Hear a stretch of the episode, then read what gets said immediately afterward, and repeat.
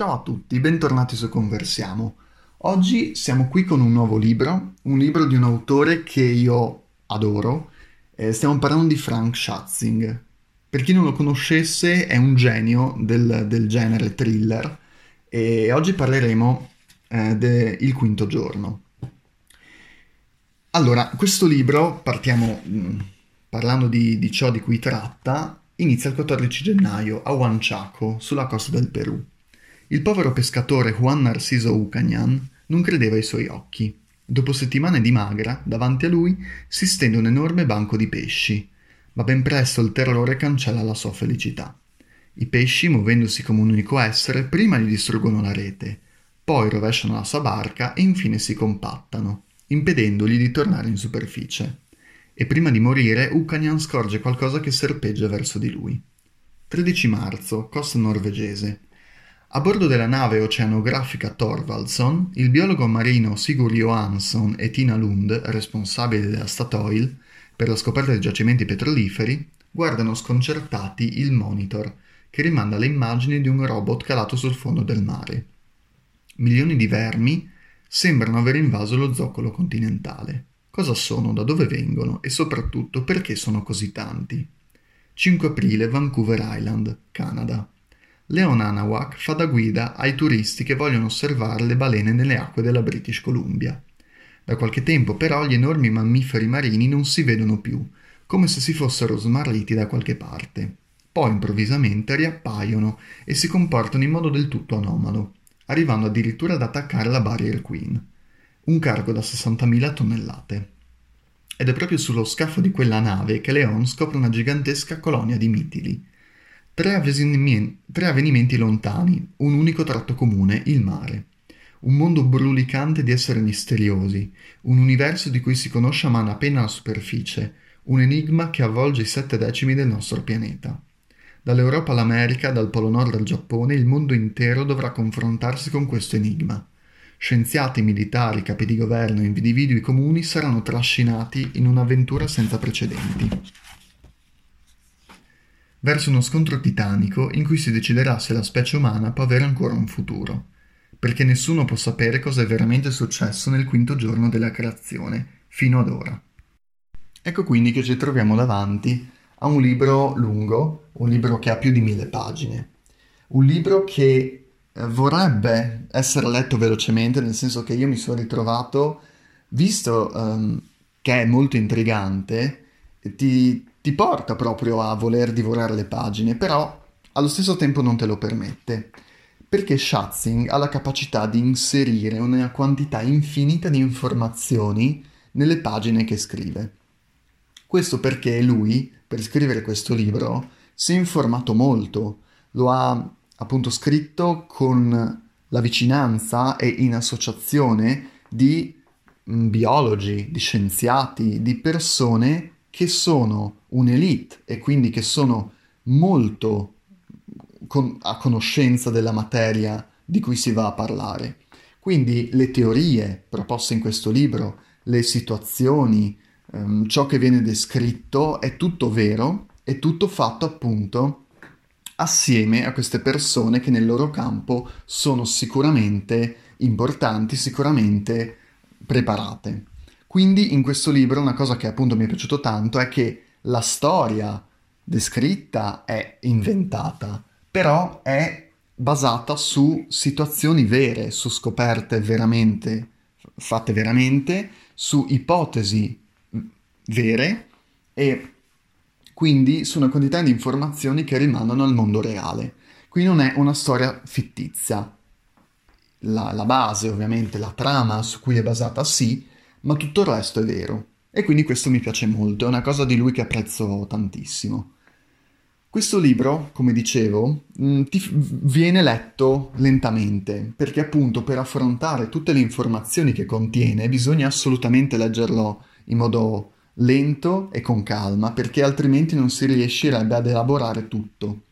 E quindi nonostante la voglia di continuare velocemente a leggere questo libro che ti fa, mm, che ti attrae sin dalla prima pagina, allo stesso tempo devi calmarti e leggerlo con calma. Infatti io sono stato molto a leggerlo mm, però ne sono stato molto soddisfatto. Io penso che, avendone letti diversi dei suoi libri, a parere mio sia il migliore, il migliore e il più interessante.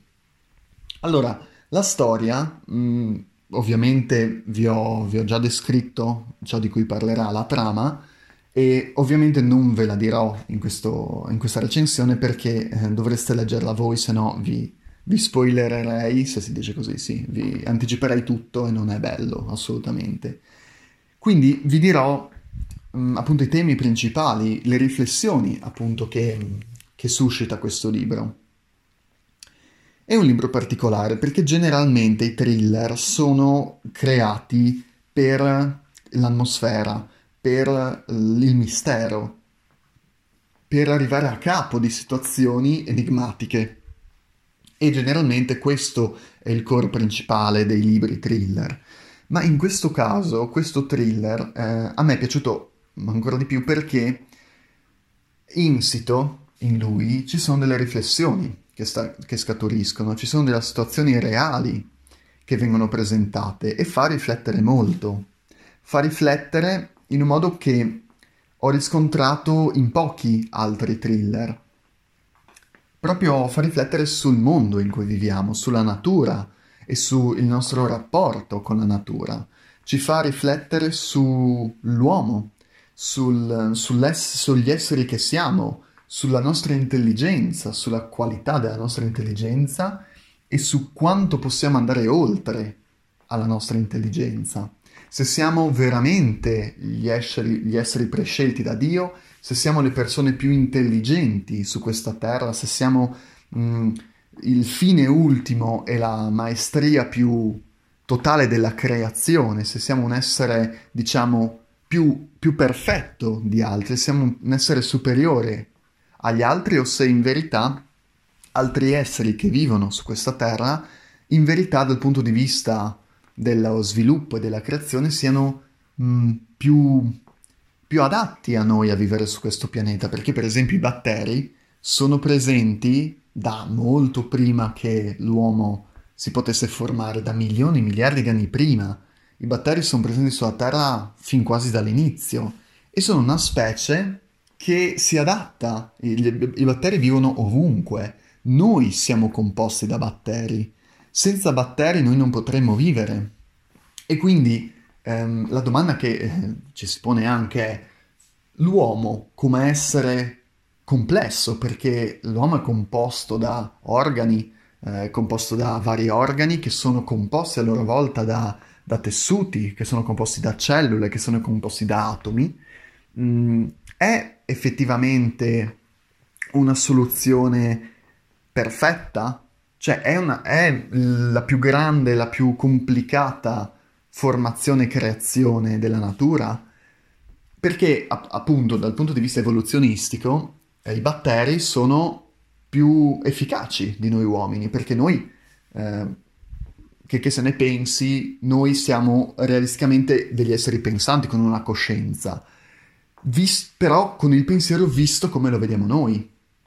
Sicuramente siamo la più complessa ed evoluta specie, specie sulla Terra, eh, però dal punto di vista prettamente evoluzionistico siamo molto giovani, abbiamo eh, migliaia, milioni di anni, milioni di anni i nostri antenati, ma migliaia di anni l'Homo sapiens sapiens, quindi eh, mm, obiettivamente non si può dire se dal punto di vista evoluzionistico noi siamo perfetti o siamo una scommessa vincente. Si può invece dire che dal punto di vista evoluzionistico i batteri siano una specie vincente, come anche magari i coccodrilli che sono presenti eh, da molto molto più tempo rispetto all'uomo.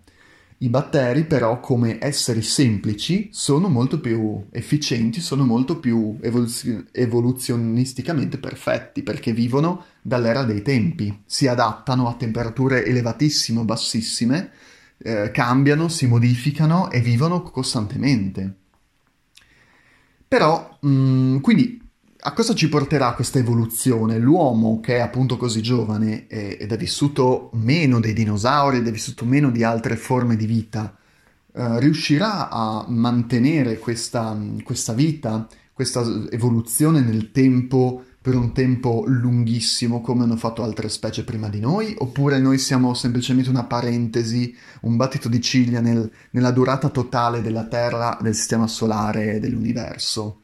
Questo ovviamente è un ragionamento che per noi è complesso ed è oltre la nostra immaginazione perché noi siamo abituati a vederci come centro, siamo abituati a vederci come um, superiori ad altre creature, come esseri quasi eh, dallo sviluppo perfetto, però non ci rendiamo conto che effettivamente, vista da fuori, potremmo essere semplicemente anche un, una parentesi. E qui ovviamente si inserisce un discorso religioso, un discorso di, di vari tipi che ovviamente eh, ha eh, sue, i suoi punti che spiegano questo, quindi in questo, in questo, momento ovviamente non si va a specificare ad approfondire l'aspetto religioso perché ovviamente l'aspetto religioso dà delle spiegazioni a tutto questo e, e quindi mh, questo stavo appunto traendo da ciò che dice il libro e ciò che effettivamente viene anche visto perché ovviamente la non centralità dell'uomo all'interno dell'universo e del mondo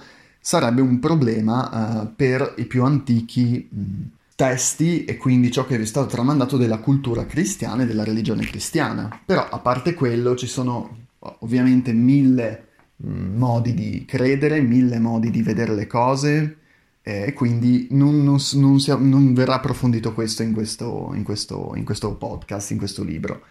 Quindi mm, questa era una riflessione che scaturisce. In, in più uh, l'uomo è riuscito a distruggere il suo pianeta, come gli altri animali non hanno fatto. Gli altri animali si sono limitati a adattarsi al pianeta, alle condizioni, certi che non erano in grado di adattarsi sono periti, certi mm, continuano a vivere, si sono adattati bene, quindi la lotta nell'evoluzione l'hanno vinta. Noi eh, siamo probabilmente la prima specie che invece condiziona il clima. Sebbene mh, mm, non siamo in grado di controllare le forze della natura, siamo stati in grado di modificare il mondo, la terra e la natura a nostro piacimento. Questa è una cosa che non, non, non, nessun essere vivente prima di noi probabilmente non è riuscito a fare, ma non è sicuramente un vanto, anzi noi abbiamo distrutto il nostro pianeta, lo stiamo continuando a distruggere senza guardare dove stiamo andando, perché se continuiamo così, cosa ci aspetta? È, è, è evidente che se continuiamo così Mm, il nostro futuro sarà molto breve, perché noi siamo sì uomini ingegnosi, siamo in grado di creare delle cose che ci permettono di sopravvivere e di ripararci, però abbiamo questo pianeta e, e tutto è collegato. Se in Russia fanno delle cose, nel tempo uh, gli effetti ci saranno anche in Sud America, come se lo fanno in Cina o in Italia o in, negli Stati Uniti, gli effetti saranno uh, dall'altra parte del mondo, perché il mondo ovviamente è chiuso e quindi eh, è questo che ancora adesso è, è estremamente strano ed estremamente, secondo me, idiota. Che nessuno si rende conto, cioè, oppure, certo, ci si rende conto, ma si va oltre, non se ne interessa quasi di questo. Cioè, noi, obiettivamente, culture diverse, abitudini diverse, situazioni diverse, però siamo, abitiamo nello stesso pianeta. Quindi noi abbiamo anche la responsabilità nei confronti degli altri dei figli dei nostri figli di quello che lasciamo su questo pianeta. Ed è come invece se a nessuno, cioè, soprattutto negli, negli anni passati, adesso ovviamente c'è più sensibilizzazione, a nessuno importi, intanto faccio questo.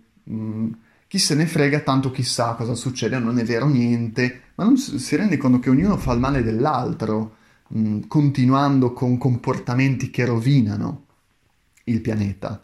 E, e, e poi l'eredità che lasciamo ai nostri figli qual è? Un pianeta distrutto nella quale non si possono vedere degli animali, si, si vive male perché l'area è quasi irrespirabile, che dobbiamo eh, riuscire a, a, a, inventarci chissà quali cose per, per, vivere in un pianeta che di base è, è stupendo è, è, unico, è bellissimo. Se in ogni parte in cui ci si volti c'è qualcosa di bello da vedere, c'è qualcosa di, di estremamente eh, complicato nella sua evoluzione che è, è, è affascinante. Quindi noi stiamo distruggendo tutto questo. Questo libro, in più, ovviamente parla di, di, varie situazioni, di varie scoperte che sono state fatte e però pone anche un, una parentesi molto approfondita su, su quello che noi pensiamo come alieno. Noi vediamo come alieno ovviamente l'universo, vediamo gli altri pianeti, gli altri sistemi solari e quindi è là che puntiamo l'occhio quando pensiamo agli alieni, quando pensiamo a specie diverse da noi, specie diverse, specie che sono fuori dalla Terra. Ed è proprio anche in questo caso che viene mh, inserito nel discorso il SETI, che è appunto un, un ente, un laboratorio, un, un ente che appunto um, il, il cui compito è cercare un contatto con, con, delle intelligenze aliene nell'universo. Quindi vengono mandati dei messaggi e si cerca di capire se ci possono essere le risposte, dove mandarli e tutto quello che ne deriva. Però allo stesso tempo vi, bisogna riflettere anche su una cosa. Noi praticamente conosciamo più dell'universo, ovvero de, del fuori la Terra, che non degli abissi marini noi non siamo riusciti a comprendere cosa ci sia negli abissi marini.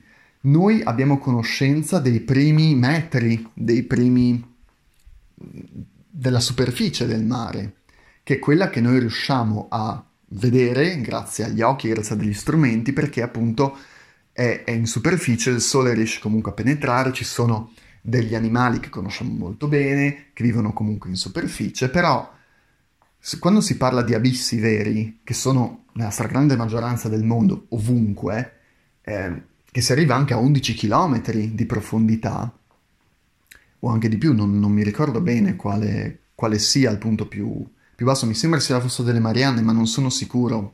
Comunque più o meno 11-12 km di profondità. Ehm,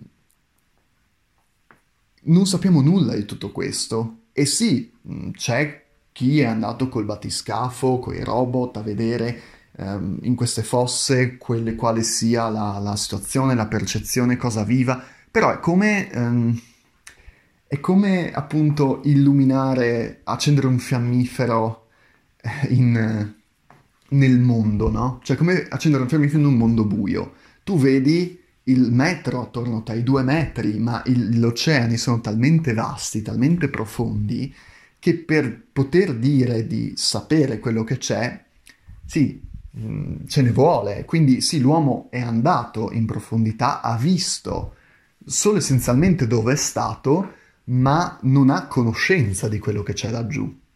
E quindi obiettivamente la riflessione è questa, sì, eh, gli alieni, gli esseri che possono esserci oltre all'uomo nell'universo, ma nel profondo del mare cosa c'è? Noi non sappiamo nulla di quello che ci possa essere. Ovviamente io adesso non, non sto parlando di intelligenza aliena e tutto quello che ne deriva, però sto dicendo che effettivamente prima di conoscere l'universo noi non conosciamo qualcosa che sta nel nostro stesso pianeta, qualcosa che ci è quasi precluso per ora approfondire e studiare perché, perché porta a delle situazioni in cui il corpo umano non può essere sottoposto. Noi siamo esseri di terra, non siamo esseri appunto degli abissi marini e quindi sì, siamo nel 2019, però ancora non siamo in grado di sapere questo ed è parte del nostro pianeta. Quindi siamo ciechi in questo senso.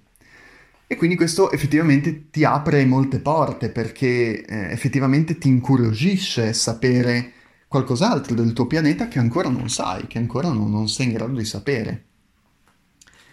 E, ehm, e, poi ovviamente ci sono delle varie informazioni in questo libro, moltissime a proposito della, della questione geologica della Terra, delle placche, mm, del, degli zoccoli del, del, dei continenti, di quello che, che, ci può essere su questi continenti, degli idrati di metano, mm, di cosa servono questi idrati di metano, che sono dei collanti anche tra, tra le scarpate continentali. E, e anche parlano della storia che c'è dietro questi idrati, della storia geologica della Terra, quindi è un libro che dal punto di vista biologico, dal punto di vista geologico, dal punto di vista mh, mm, comunque naturale ambientale è molto interessante perché ti apre a molte riflessioni, eh, ti fa pensare che effettivamente eh, sappiamo praticamente nulla eh, delle cose, perché ce ne sono talmente tante che mm, non si sa da dove iniziare. E, ehm, ed è comunque triste anche, anche un, altro, un altro argomento che noi abbiamo distrutto innumerevoli migliaia di specie animali. E questo per l'egoismo umano, perché li abbiamo visti come esseri inferiori, come esseri che dannosi da una parte, come esseri che dovevano essere soppressi dall'altra, come esseri che servivano al nostro fabbisogno e quindi eh, pian piano nel tempo abbiamo ripulito le specie animali e ci siamo fatti cacciatori, ci siamo fatti quasi degli dei a decidere per la vita delle altre, delle altre specie. Ovviamente è insito nel fatto che noi siamo una specie, bisogna difendersi e quindi sicuramente le specie a noi dannose eh, abbiamo dovuto controllarle, però gli stermini di massa è un altro discorso. E qui appunto si stava parlando di stermini, si parla di stermini mh, insensati contro esseri che non ci facevano del male, contro esseri che che abbiamo abbattuto e abbiamo eliminato semplicemente per, per motivi, per condizioni sfavorevoli che abbiamo creato, per, per, per indifferenza, ecco. Quindi eh, anche questo, eh, vivere in armonia con la natura è una cosa che l'uomo non è in grado di fare, siamo, è evidente, eh, in tutti i secoli l'abbiamo l'abbiamo capito, gli uomini che probabilmente vivevano più in armonia con la natura sono stati quelli che ancora non costruivano case, non si stabilivano eh, in modo eh, permanente in un luogo, ma vivevano eh, costantemente, vivevano di quello che dava la natura, vivevano um, facendosi forza e combattendo contro le situazioni appunto naturali dei, dei vari climi diversi. Poi, eh, quando l'uomo ha iniziato a costruire, a progredire, ecco che lì se n'è, se n'è dimenticato, si è dimenticato di quello che ci ospita, del mondo che ci ospita e, e lo ha praticamente distrutto. Stiamo sicuramente vivendo in un'epoca nella quale il cambiamento geografico, scusate, il cambiamento climatico è preponderante, importante. Un cambiamento del genere si sviluppa generalmente in migliaia e milioni di anni. Noi l'abbiamo creato in poche centinaia, con la rivoluzione industriale soprattutto. E quindi è come se adesso stiamo rivoluzionando di nuovo il clima, come è successo molte volte nella storia della Terra. Il problema è che probabilmente questa rivoluzione del clima porterà dei problemi per l'uomo, perché noi siamo abituati, siamo un, un essere che vive in certi ambienti e chissà cosa porta. Io sicuramente non, non ho le conoscenze per dire questo, però mh, mm, ci si può informare insomma a ciò che porterà questo cambiamento se non ci si ferma. Io non voglio pensare che sia troppo tardi, sicuramente siamo ancora in tempo magari per molte cose, però bisogna fare qualcosa, bisogna iniziare e sicuramente negli ultimi anni c'è più sensibilità uh, da questo punto di vista, però a mio parere personale ancora troppo poco. Quindi mh, mm, questo libro, ritornando all'inizio, dopo questi, queste peregrinazioni negli argomenti, eh, sviscerando il tutto, eh, è un libro eh, interessantissimo, un libro che ti lascia bocca aperta, è un libro che inizia forte, poi dopo un po' ho notato però un, una sorta di rallentamento verso metà libro per poi riprendere in maniera vivace e rocambolesca dalla, dalla seconda metà in poi. E, ehm, come dicevo, è un libro che va letto. È un thriller interessante, un thriller che ti lega al libro e che non vuoi lasciare finché non lo finisci. E quindi il mio consiglio è leggetelo, rifletteteci, pensate a quello di cui parla, a quello di cui narra e, e appunto riflettete su quello che dice, su quello di vero che c'è, sul, su quello che... perché effettivamente un po' cerca di far cambiare la percezione della situazione, cerca di far vedere da un altro punto di vista quello che noi siamo, quello che noi stiamo facendo al mondo e quello che il mondo è. E quindi l'auspicio è di riuscire a vivere più in simbiosi con la natura, non di combatterla, non di distruggerla, ma di adattarci ad essa, perché obiettivamente la natura, il mondo è molto più grande di noi e quindi è lui che ci dà tutto, è lui che ci dà il cibo, è lui che ci, ci dà tutto quello di cui abbiamo bisogno. Ogni cosa è perfetta perché ogni animale, ogni pianta, ogni albero è fatta apposta per la vita in questo pianeta. C'è la corrente del Golfo, che è una pompa, praticamente, che, come viene anche spiegato nel libro, riscalda la parte a nord dell'emisfero grazie alle acque calde che si spostano verso il nord, poi si raffreddano e si, e si tornano a spostare verso sud raffrescando la parte sud del pianeta. Quindi tutte queste... È, perfetto come meccanismo il pianeta Terra appena si tocca un meccanismo ovviamente ci sono delle conseguenze che magari all'inizio non si vedono ed è questo che è successo. Noi abbiamo toccato meccanismi più grandi di noi, meccanismi imponenti, che erano in equilibrio perfetto e abbiamo distrutto questo equilibrio e vedremo le conseguenze. Stessa cosa per gli animali, stessa cosa per le piante, ognuno ha un suo ruolo come anche le persone, ogni persona ha un suo ruolo nella vita, che è fondamentale, ogni persona è importante per gli altri, per, per, per tutto. E quindi ogni singola cosa è importante. E noi, eh, come detto prima, abbiamo distrutto questo equilibrio e adesso sta a noi ripristinarlo. Bene, detto questo, questo è un libro che comunque su Amazon lo si trova attorno ai 10 euro per la copertina flessibile dal punto di vista, cioè un libro fisico, cartaceo, in, in libreria ovviamente il costo sarà un po' superiore, sarà attorno ai 14 euro, penso. Mentre l'ebook teoricamente dovrebbe essere attorno ai 7 euro. E, ehm, leggete questo libro, ditemi cosa ne pensate. Se l'avete già letto, ditemi se condividete le mie opinioni. E, ehm, detto questo, ci saranno comunque altri libri di questo autore, perché come ho detto prima ne ho già letti diversi, li rileggerò eh, per fare la recensione e, e quindi questo autore di questo autore ne parlerò sicuramente in futuro. È anche uscito un nuovo libro adesso che si chiama La tirannia della farfalla che leggerò prossimamente. E detto questo, spero la recensione vi sia piaciuta e ci vediamo al prossimo libro e alla prossima recensione. Ciao a tutti!